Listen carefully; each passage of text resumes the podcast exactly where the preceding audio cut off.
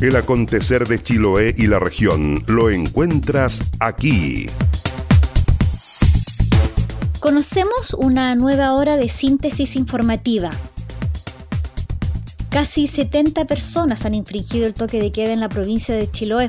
El pasado lunes 23 de marzo el gobierno tomó la medida en todo el territorio nacional desde las 22 horas hasta las 5 de la madrugada. Desde esa fecha un total de 69 personas han sido conducidas hasta una unidad policial.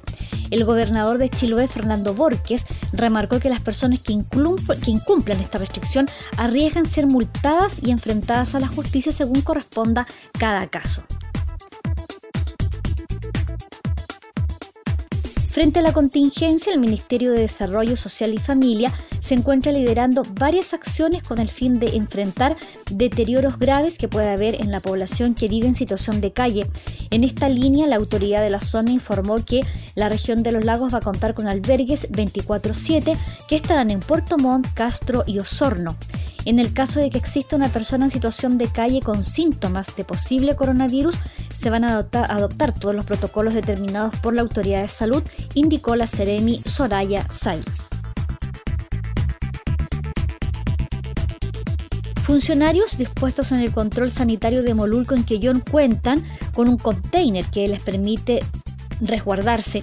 El alcalde Cristiano Ojeda comentó que fue congestionado con la empresa privada para entregar seguridad a los funcionarios de la atención primaria y policiales.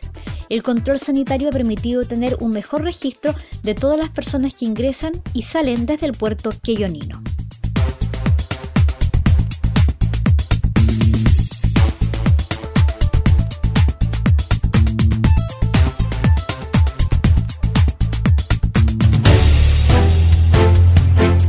Nubosidad parcial se deja sentir en el puerto de Quellón y la máxima solamente va a llegar hasta los 13 grados.